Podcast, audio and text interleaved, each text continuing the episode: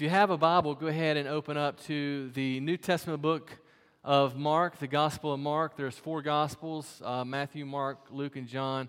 Uh, the, the four Gospels give the account of Jesus' life. Gospel means good news. And while you guys are turning there, I do want to say uh, that I was even I was encouraged yesterday because uh, we have one of our uh, seniors here getting ready to graduate in uh, the spring from Matoka High School who led a prayer walk at Matoka High School yesterday. Uh, he had planned it, kind of put it together with the help of some other faculty and staff. And I was just encouraged. I was impressed and encouraged at the same time. Uh, we had six or seven of our own students that were there. Uh, some adults from here as well were there. And it was just encouraging to see so many people come out uh, from the community to pray through. We walked through the halls of Matoka High School praying over the classrooms, the students. And I just want to say, man, that, that was encouraging to me, but at the same time, man, to hear the students that were there talk about how dark it is in our schools. To talk about just the brokenness. And I'm telling you, man, if you do not believe in spiritual warfare, uh, come and see me after uh, church today, and I'll, I'll, I'll, tell you all about it. But man, it's, it's we live in, in just the, the brokenness, and so man, we need to be a light that shines in that darkness. And so I just praise God for those that were there yesterday uh, to pray through that, and we should do more of that. Uh, the Gospel of Mark is where we're going to be today. We're not going to look at a specific passage today. Uh, we're kicking off this new series this year, um, the Gospel of Mark. We're going to be in it for the next several months. Today is just going to be kind of an introducing uh, type of sermon, right? In, in, introductory type of stuff today, Gospel of Mark, and then we'll jump into uh, next week the actual chapter, chapter one.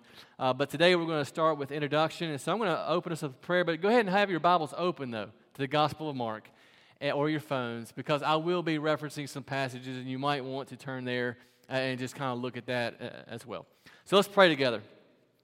Father God, we thank you so much for today, this new uh, first Sunday of the new year. Uh, we thank you, Father, that we can come together and, and worship together and sing together and read Scripture together. Father, you and you alone are worthy, and we want to build our life on you. Father, we need wisdom. We need your Holy Spirit. God, we need um, just your grace and mercy. We need each other. We need the, the church body. So, Father, I pray that as, as we just continue to worship you, Father, as we study your word together, um, as we um, seek, Father, to exalt Christ in this place, I pray that you would be glorified uh, and that your spirit would continue to move and that we would see ourselves for who we are in light of who Jesus is, Father. We thank you for your grace and mercy. It's in Jesus' name I pray. Amen. One of my favorite books is by uh, an author named C.S. Lewis. Uh, you may be familiar with C.S. Lewis, but the, the, the, book that, that I like is, is Mere Christianity. And in that book, he talks about uh, something that's called the trilemma. How many of you are familiar with that, that term, trilemma? Uh, but basically, it is where C.S. Lewis breaks down uh, that Jesus was either, he was either a liar, a lunatic, or he was indeed Lord. How many of you guys are familiar with that phraseology, right? Liar, lunatic, Lord, right?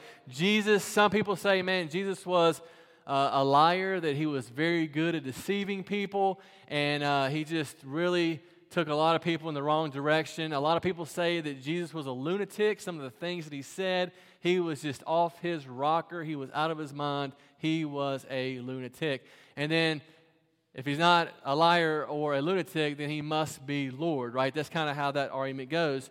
Uh, Lewis goes on to say, and I'm going to quote from the book, he says, I am trying here to prevent anyone saying the really foolish thing that people often say about him, about Jesus. I'm ready to accept Jesus as a great moral teacher, but I don't accept his claim to be God. That is one thing we must not say. A man who was merely a man and said the sort of things Jesus said would not be a great moral teacher. He would either be a lunatic on the level with a man who says he's a poached egg, or else he would be the devil of hell. You must make your choice. Either this man was and is the Son of God, or else a madman or something worse. You can shut him up for a fool, you can spit at him and kill him as a demon or you can fall at his feet and call him Lord and God, but let us not come with patronizing nonsense about his being a great human teacher. He has not left that open to us. He did not intend to. So that, that's the question Who is Jesus? What is the truth about Jesus?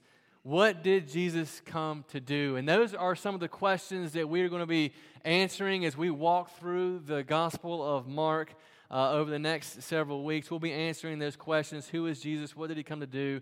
And what does the gospel, this good news of what Jesus has done for us, what does this gospel demand of his followers, his disciples, those who uh, say, Hey, I'm, I am following Jesus? He is Lord of my life. And so today, as we introduce the Gospel of Mark, I want us to look at four things. We're going to look at Jesus and Mark. Uh, we're going to look at Mark being the author of this Gospel. We're going to look at uh, Jesus and others. How did others in the Gospel of Mark respond to Jesus' claim um, and what he came to do? And then we're going to look at uh, Jesus on Jesus. What, what did Jesus say his mission and purpose was throughout the Gospel of Mark? And then finally, we're going to wrap it up by looking at Jesus in you. Jesus in you. So, the very first thing we're going to look at is Jesus and Mark. Uh, the author of the Gospel of Mark is John Mark. John Mark. Uh, he's kind of got two first names, right? John Mark. Um, John being his Jewish name, and Mark his uh, Roman name. John Mark, if you don't know that much about him, John Mark did not have a good start uh, in ministry. Uh, in the book of Acts, chapter 13, we see John Mark actually uh, leaves the Apostle Paul and Barnabas during their first missionary journey, and that does not make the Apostle Paul very happy. As a matter of fact, they're, they're kind of a, rift between the two, and, uh, and Mark, John Mark, goes his own way, and Paul and Barnabas go their own way. Uh, but the good news is, is that we see throughout Scripture that they seem to reconcile at some point uh, because Paul mentions John Mark in Philemon, verse 24, and Colossians 4.10 as being a co-worker in the ministry. Now, I don't know if they became best buds or not, but they were at least pals, right? Okay, all right. Uh, so that, that's, that's uh, John Mark. He was the author. Mark was not one of the 12 disciples that follows Jesus, uh, but Mark was probably one of those younger folks and the larger crowds. When you read throughout the Gospels, the large crowds kind of followed Jesus wherever he went. And, um, and so you, you, probably see uh, John Mark in, in that crowd. Um, we also see that, uh, that John Mark probably got most of his material for his gospel from Peter, who was a disciple of Jesus. Peter in his first epistle, 1 Peter 5:13, speaks very affectionately of Mark, referring to him as Mark, my son, and so he also uh, wrote that Mark was with him in 1 Peter. Uh, Acts chapter 12, the very first place that Peter goes to after he's been released from prison, uh, prison by the angel of the Lord, is he goes to John Mark's house. And so, most likely, Mark is writing this gospel as he's jotting things down. Peter is whispering these stories in his ear, and he's, he's kind of he's jotting them down. Um, another indication of Peter's influence on Mark's gospel is the vivid eyewitness details of the gospel. Uh, there is more uh, detail in the gospel of Mark than any other gospel as, as far as the way that Mark describes certain things. He goes into great detail. Uh, and so it's like Peter is describing as if he's, he's there. He remembers, hey, Jesus turned this way and looked this way. And, and so you see that, that vivid detail in Mark's gospel. Another indication of Peter's influence is that Peter usually spoke Aramaic, and Mark has more Aramaic phrases than any other gospel. Mark is writing to a Gentile church in Rome. He seems to explain in more detail Jewish customs uh, than any other gospel, right? Because he's writing to Gentiles, people who would not be familiar with Jewish custom. He uses more Latin words and phrases. You'll see phrases and words like legion and praetorium in the Gospel of Mark that you wouldn't necessarily see in the other Gospels. Um, you also see that the last person to confess Jesus is a Roman centurion at the foot of the cross. Uh, and all of this is evidence that Mark is writing to the church in Rome They are experiencing persecution from the Roman Emperor Nero.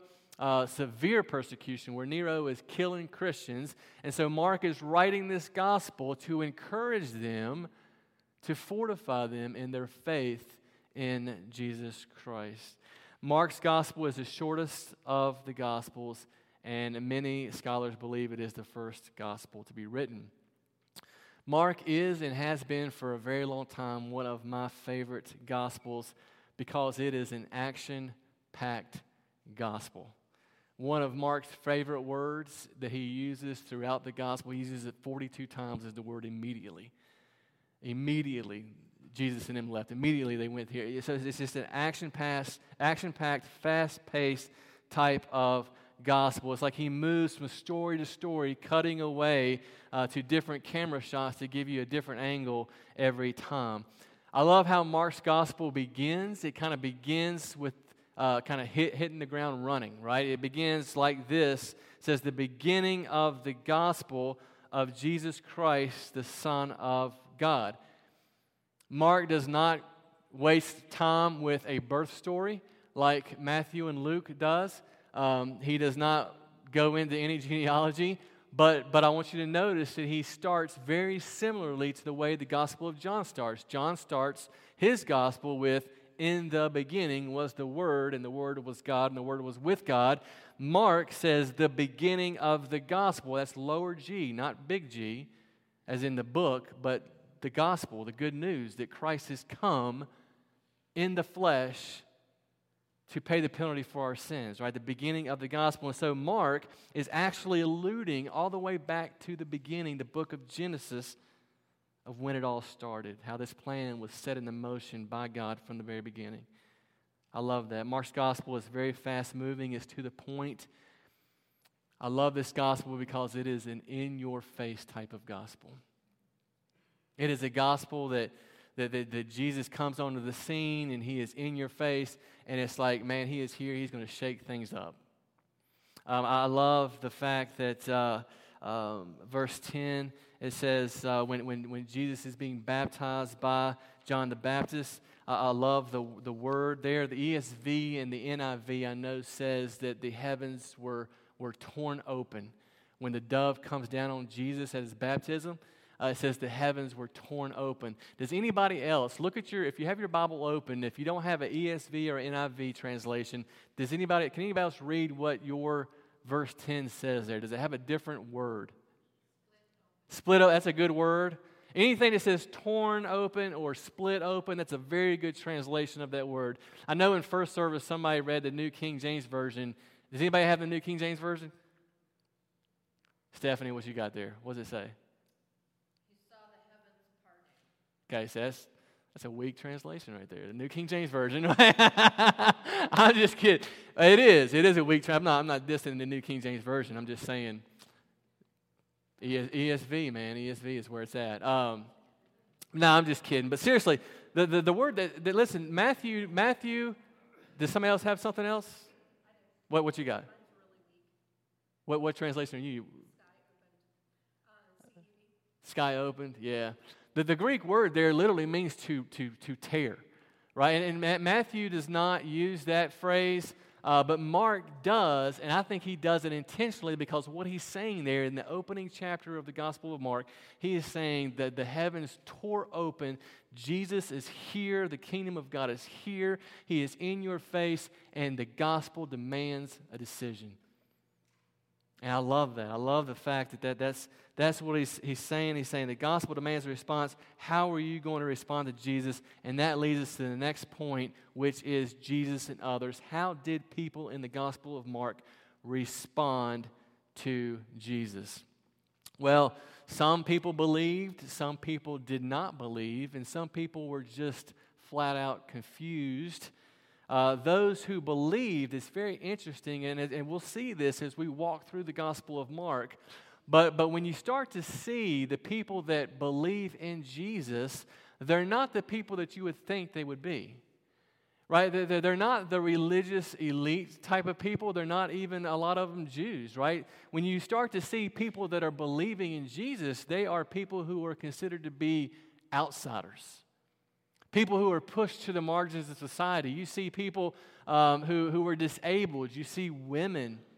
You see Gentile people coming to the Lord. And I think that's fascinating because remember, Peter, who was one of Jesus' disciples, is, is whispering in Mark's ear as he's writing this. And it's towards the end of Peter's life. And he's, he's, he's, he's getting it. He's like, hey, you know what? The gospel is not just for the Jews, the gospel is for everybody.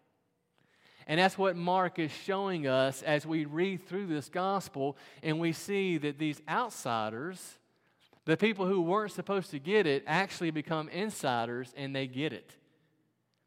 And what's fascinating is that the flip side of that is the religious leaders, the Jews, the people who were supposed to get it, the people who knew the Old Testament scriptures, they were the insiders. They were the ones who, hey, this is, this is the Messiah. This is the one that was supposed to come. And you see that, that, that, that throughout the book of Mark, they're not getting it. They're, they be, the insiders become outsiders. And, and the religious leaders, especially towards the end of the book, man, really turn up the heat on Jesus to kill him. And so it's, it's fascinating, man, that the outsiders become insiders and the insiders become outsiders. I, I think it's fascinating, too, man. I think more so than any other gospel, you see uh, Jesus interact with demons and evil spirits in the book of Mark more. I love, I love whenever you see an evil spirit or a demon. Uh, they, they know who Je- they're, they're, obviously the outsiders, right? But they know who Jesus is, right? They're like they see Jesus coming, and, and it's like, oh, Jesus, we know who you are. You are the one, the, the Son of God, or you are the Christ, right? And, and Jesus immediately says, that uh, puts puts uh, puts them, shuts them up because he doesn't want them to, you know, blab it out. And so it's fascinating to see that and how that all plays out. But then you have the, the, the, disciples, right? You would think the disciples would be the ones who would get it, but honestly, they are not portrayed that well in the book of Mark. As a matter of fact, of all the Gospels, the book of Mark, they are portrayed the, the, the, the worst as far as just not getting it, not understanding. Like in the book of Mark, Jesus is, is harshly critical of the disciples more so in, in Mark than any other Gospels. They're, they're portrayed as confused, at times just not getting it. One of the biggest instances of this is one of my favorite stories. It's in Mark chapter 10. We'll get there several months down the road. But um, it's when Jesus has just, I mean, he has just poured out his heart. Right? He has this, this intimate moment with his disciples. He's poured out his heart. He's told them, he says, Hey, listen, guys, I am about to go to Jerusalem and I'm about to lay down my life. There are going to be people who are going to turn me over to the authorities, and I am going to be mocked, and I am going to be beaten, and I am going to be killed and then crucified. Like he's just poured out his heart to his disciples, and the very next thing out of his disciples' mouth is this. I mean, Jesus, he just said, they're, they're like, hey, Jesus, by the way, when you get to heaven, can we sit on your right and left? And Jesus is like, what? What? You don't get it. Right? And that, that, that's the picture you see throughout uh, the Gospel of Mark. And I think what's interesting about this, again, Peter is the one sharing this information with Mark. And you would think that if you are Peter, you're one of the disciples, you would want to kind of portray yourself in the best light, right? You would be like, hey, Mark, write this down. And you would tell a story where the disciples really knocked it out of the park, right? You'd be like, yeah, man, Peter, he, he really rocked it in that story, right? But that's not what you see here. And I think that just gives validity to the story, to the gospel, right? That this is, this is the real deal. It shows us that God uses broken people. Amen? yeah. And I think, I think what, what Peter, again, is, is learning, and he has learned throughout his, his days walking with Jesus and being restored to Jesus and, and, and then starting the church. And I think Peter has, has learned that it's not about him, right? That it's not about the disciples. Let me ask you a question. I, I did this test with my family last night. Um, Jude, my oldest son, uh, was sitting at the dinner table and he says, Hey, Dad, ask us a Bible question. Get us a Bible quiz or whatever. I said, All right, because I had just, just finished writing this uh, the day before. And I said, Name all the 12 disciples for me. He's like, hmm, he names a few. And then Robin chimes in, my wife, she starts naming a few.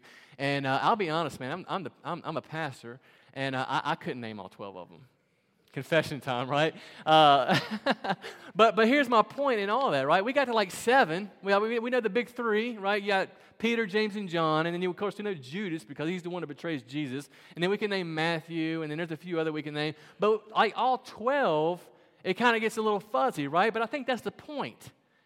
The point is not the disciples. The point is not the fo- the focal point is not the disciples. The focal point is Jesus. He's the main point. And that's, that's what I think Mark is, is getting across here. That's what Peter is, is, is helping Mark to get across is that the point is not about me, but it's about Jesus.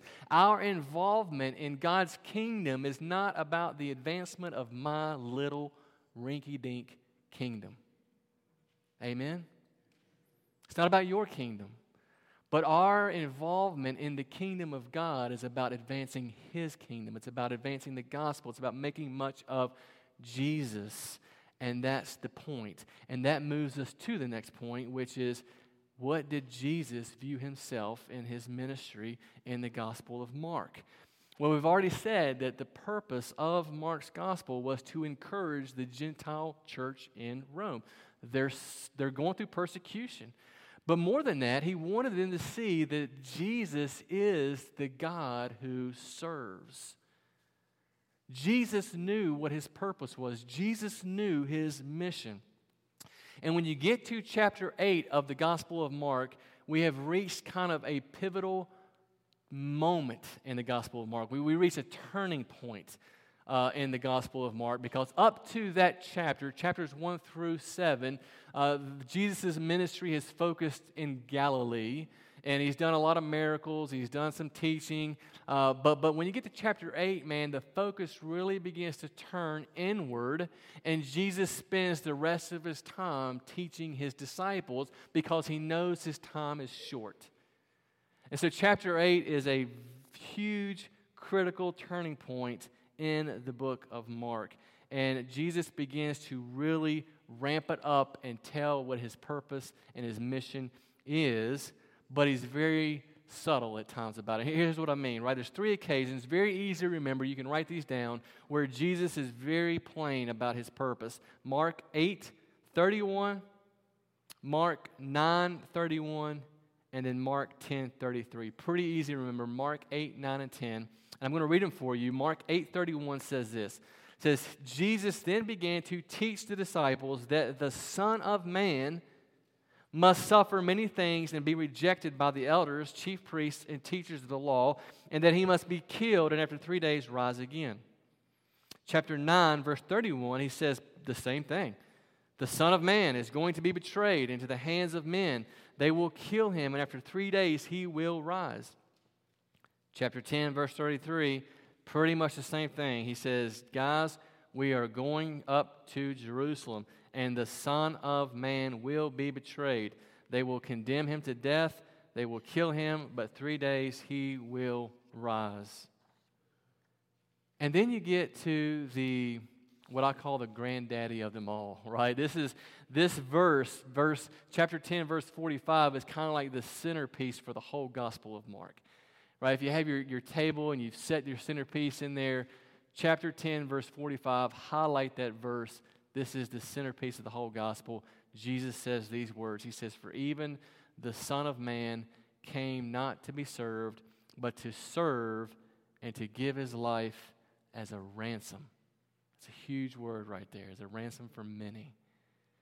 See, when Jesus said that, he's alluding to Isaiah 53, where Isaiah 53 talks about the suffering servant, where Jesus is going to come and he is going to uh, be crushed for our iniquities.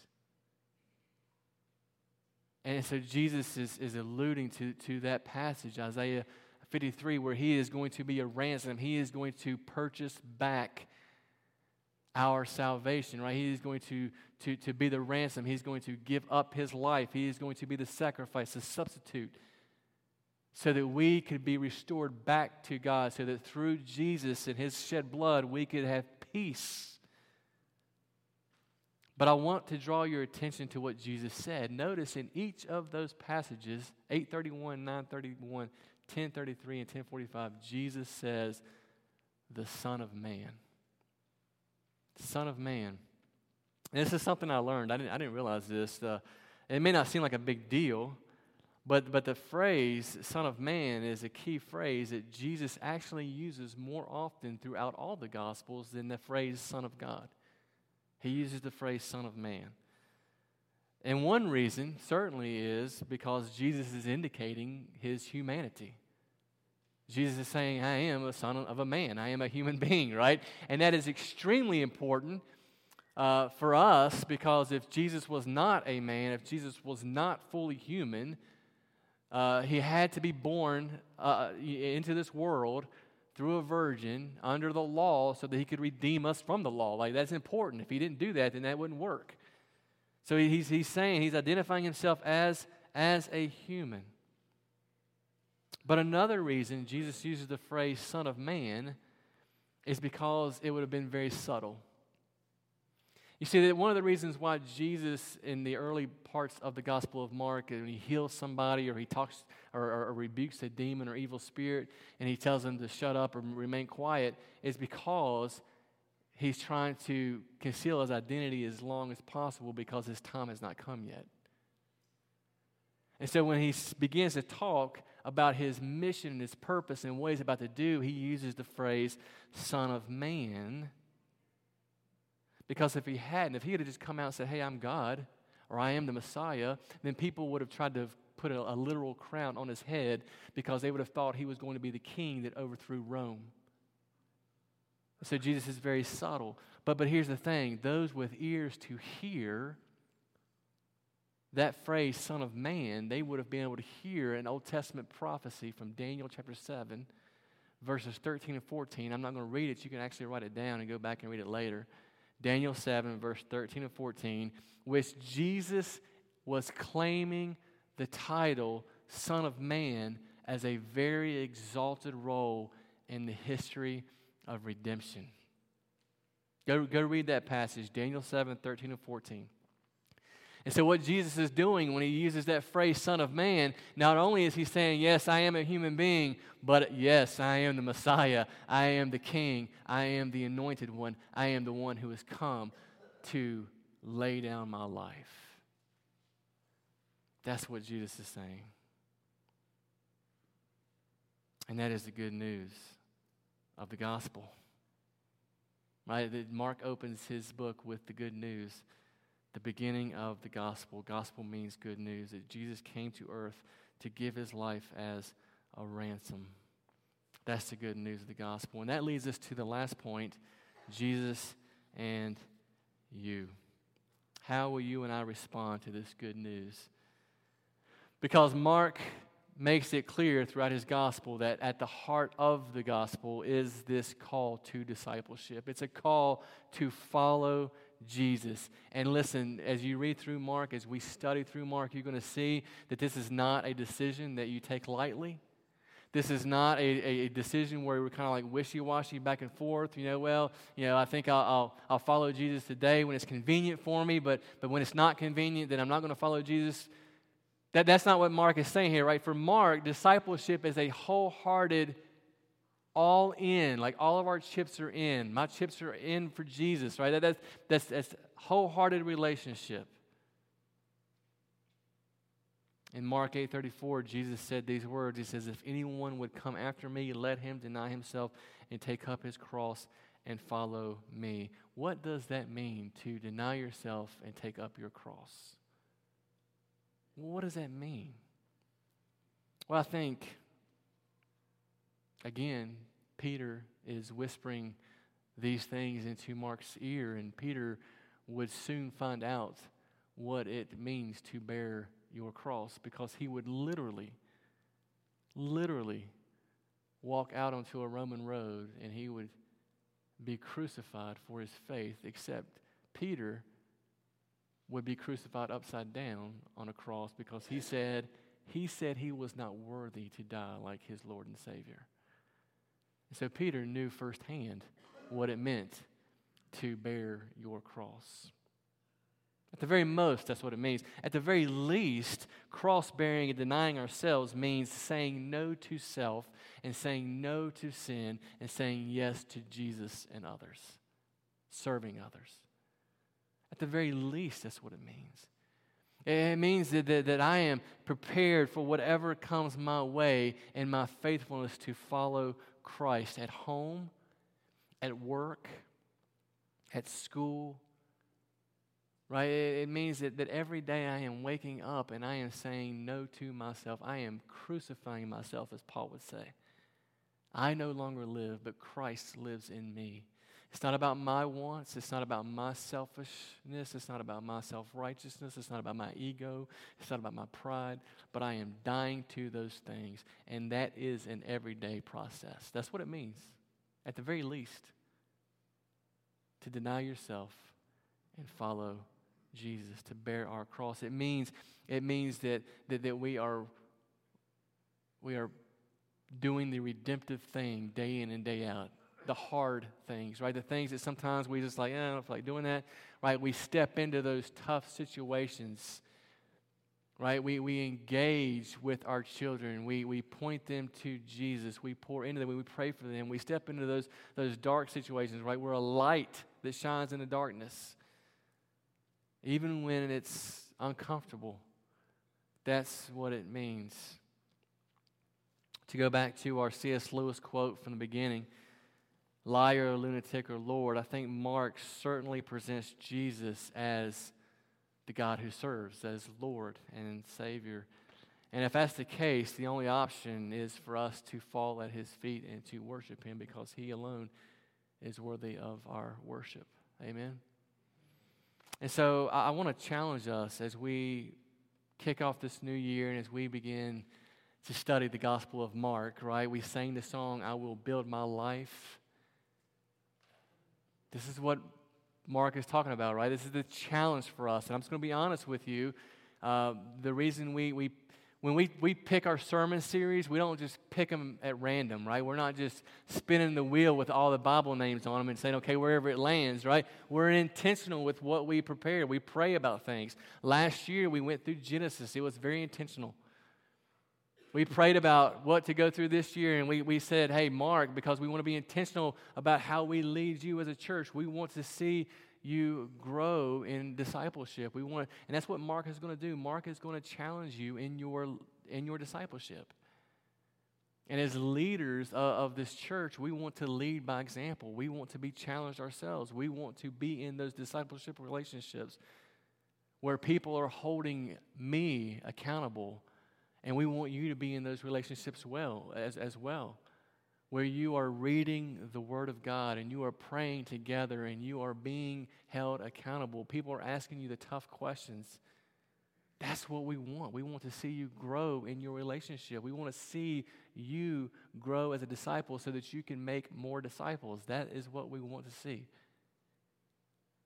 And so, Mark, man, is a great book for new believers. It's a great book for, for mature believers. It's a great book for people who don't believe at all because you're confronted. This is who Jesus is. Am I going to believe it?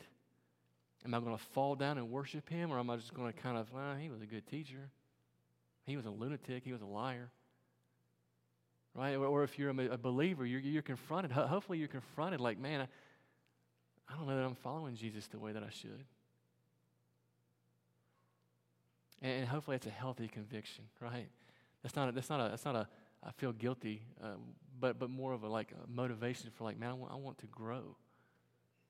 And so that's our prayer as we move forward here, okay? You guys good? Have I told you I love the Gospel of Mark? I love the Gospel of Mark. All right, let's pray.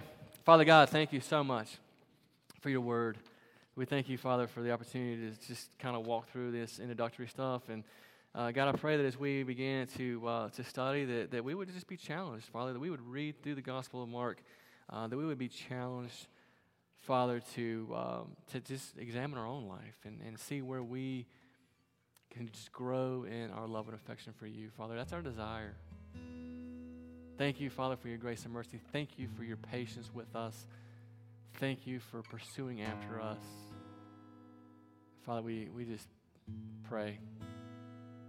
God, your Holy Spirit to fill us. In Jesus' name I pray. Amen.